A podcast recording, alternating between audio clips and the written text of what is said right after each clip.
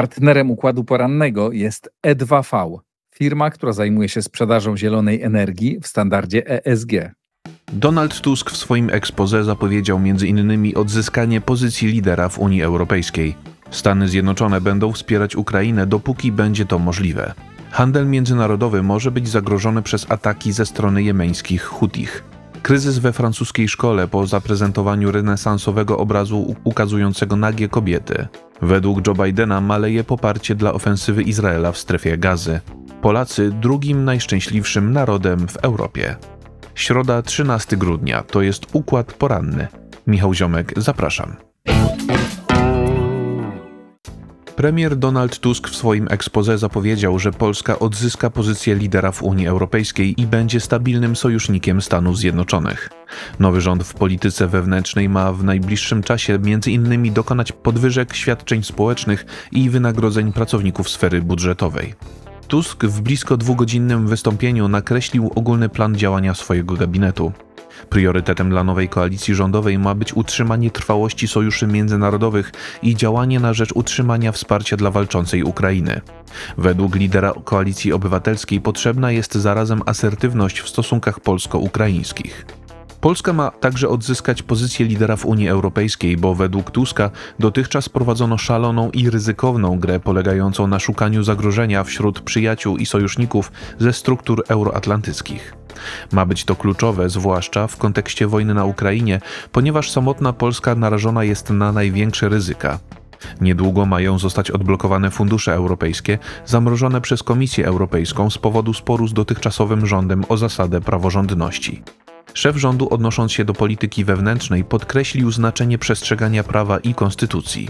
Odwoływał się również do dziedzictwa Solidarności, które pokazuje, że Polacy mogą wspólnie działać i wspólnie nieść odpowiedzialność za własną ojczyznę. Tusk zapowiedział także dokładne przeanalizowanie dokumentów dotyczących rzeczywistego stanu finansów państwa, w tym rzekomego zniknięcia pieniędzy z budżetu.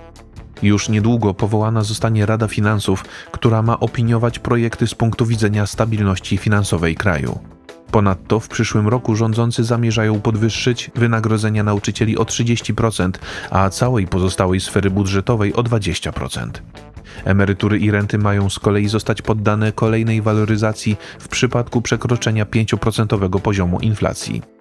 Zupełnie nowym pomysłem jest tak zwane babciowe, a więc program Aktywna Mama. Przewiduje on wypłatę 1,5 tysiąca złotych miesięcznie rodzicom potrzebującym sfinansowania opieki nad dziećmi. Małe przedsiębiorstwa mogą oczekiwać skrócenia czasu kontroli ze strony instytucji państwowych, a także zawieszenia konieczności płacenia składek w razie przerwy w prowadzeniu działalności gospodarczej. W ekspoze premiera nie zabrakło zapowiedzi rozliczenia rządów Prawa i Sprawiedliwości.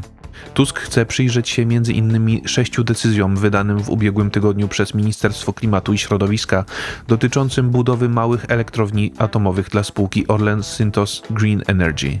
Zostały one podjęte mimo negatywnej opinii Agencji Bezpieczeństwa Wewnętrznego. Poza tym, zdaniem szefa rządu, konieczne jest wyczyszczenie stajni Augiasza pozostawionej przez jego poprzedników.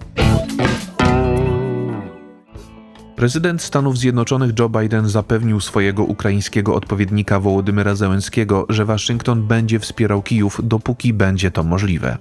W najbliższym czasie siły zbrojne Ukrainy otrzymają pomoc wartą 200 milionów dolarów. Biden ogłosił na wspólnej konferencji po wizycie Zełańskiego w Białym Domu, że rosyjski przywódca Władimir Putin liczy na niewywiązanie się Ameryki z zobowiązań wobec swojego sojusznika. Wezwał więc Kongres Stanów Zjednoczonych do pilnego uchwalenia kolejnej transzy pomocy militarnej dla Ukrainy. USA na razie przekażą Ukrainie wartą 200 milionów dolarów broń i sprzęt wojskowy pochodzący z zapasów Pentagonu. Według stacji Fox News amerykański Departament Obrony dysponuje wciąż rezerwami wartymi blisko 4,4 miliarda dolarów. Biden dodał, że jego kraj będzie wspomagał Ukrainę dopóki będzie to możliwe. Uwagę na to sformułowanie w kontekście zwróciła telewizja CNN, bo wcześniej amerykański prezydent mówił o utrzymywaniu wsparcia tak długo, jak będzie to konieczne. Zełenski powiedział, że tematem jego rozmów z Bidenem było zwiększenie możliwości militarnych Ukrainy w przyszłym roku. Ponadto poinformował swojego amerykańskiego odpowiednika o wypełnieniu przez jego kraj wszystkich zaleceń Unii Europejskiej w ramach przygotowań do negocjacji o akcesji Ukrainy do wspólnoty. Przed spotkaniem w Białym Domu ukraiński prezydent spotkał się z kongresmenami Partii Republikańskiej. Próbował przekonać ich do przyjęcia nowego pakietu pomocy dla Ukrainy, ale według spikera Izby Reprezentantów Mike'a Johnsona wpierw administracja Bidena musi zająć się kwestią bezpieczeństwa na amerykańsko-meksykańskiej granicy. W niedzielę Zełenski uczestniczył w inauguracji argentyńskiego prezydenta Javiera Mileya. Przy tej okazji spotkał się w Buenos Aires z przywódcami kilku państw Ameryki Łacińskiej, przekonując ich do wsparcia integralności terytorialnej Ukrainy. Izraelski port w Ashdod ostrzega przed zakłóceniami w handlu międzynarodowym spowodowanymi przez ataki jemeńskich Hutich na jednostki poruszające się po Morzu Czerwonym. We wtorek rakieta ugrupowania trafiła w norweski tankowiec.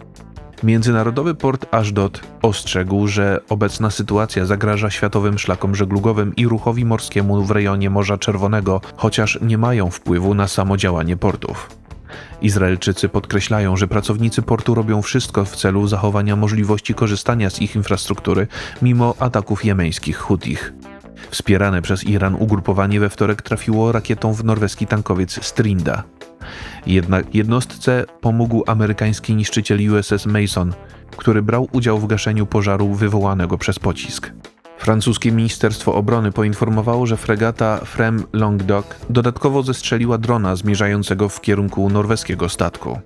Huti w ramach solidarności z palestyńskim Hamasem od początku października wystrzeliwują rakiety i drony w Izrael, a także w powiązane z nim jednostki poruszające się po Morzu Czerwonym. Pod koniec listopada udało im się również porwać statek należący do japońskiej firmy. Jemeńska milicja chce kontynuować swoje działania, dopóki izraelska armia nie zakończy ofensywy w strefie gazy.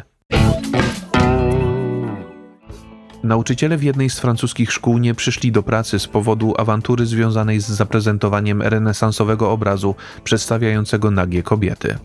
Część uczniów uznała dzieło sztuki za obrażające ich uczucia, a także zarzuciła nauczycielowi wygłoszenie rasistowskich uwag. W ubiegły czwartek jeden z nauczycieli podczas zajęć z języka francuskiego pokazał uczniom XVII-wieczny obraz Diana i Acteon włoskiego malarza Giuseppe Cesariego. Przedstawia on motyw z mitologii greckiej, w którym myśliwy Acteon pojawia się w trakcie kąpieli bogini Diany i jej nimf. Reprint renesansowego dzieła sztuki nie spodobał się części uczniów szkoły średniej w Isu na zachód od Paryża. Uważają oni, że nagie kobiety obrażają ich uczucia, a ponadto prezentacji obrazu Cezariego miały towarzyszyć rasistowskie treści wygłaszane rzekomo przez nauczyciela prowadzącego lekcje. Pracownicy szkoły w związku z aferą nie przychodzą do pracy. Zarzucają oni swoim przełożonym brak odpowiedniego wsparcia w obliczu nieodpowiedniego klimatu panującego w placówce. Wcześniej skarżyli się oni m.in. na narastający problem przemocy w szkole.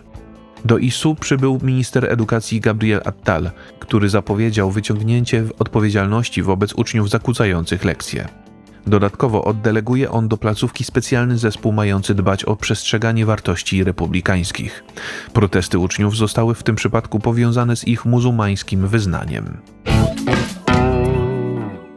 Amerykański prezydent Joe Biden ostrzegł Izrael przed kończącym się poparciem dla jego ofensywy w palestyńskiej strefie gazy. Ponadto oczekuje zmian w rządzie izraelskiego premiera Benjamina Netanyahu, bo w swoim obecnym kształcie nie jest on w stanie zaakceptować rozwiązania dwupaństwowego. Biden w trakcie spotkania z darczyńcami Partii Demokratycznej powiedział, że Izrael powoli traci poparcie na całym świecie. Towarzyszące jego ofensywie wojskowej w strefie gazy bombardowania doprowadziły do śmierci wielu ofiar cywilnych, co wywołuje krytykę ze strony organizacji międzynarodowych. Według prezydenta USA szef izraelskiego rządu będzie musiał w końcu podjąć trudną decyzję. Chodzi o zmiany w gabinecie Netanyahu, który jest uznawany za najbardziej konserwatywny w całej historii Izraela. Sojusz z partiami skrajnej prawicy uniemożliwia więc wprowadzenie rozwiązania dwupaństwowego popieranego przez Amerykę. Dzień wcześniej Biden podkreślił, że Izrael może dalej liczyć na militarne wsparcie ze strony jego kraju, ale musi być ostrożny w trakcie trwającej właśnie operacji w palestyńskiej enklawie.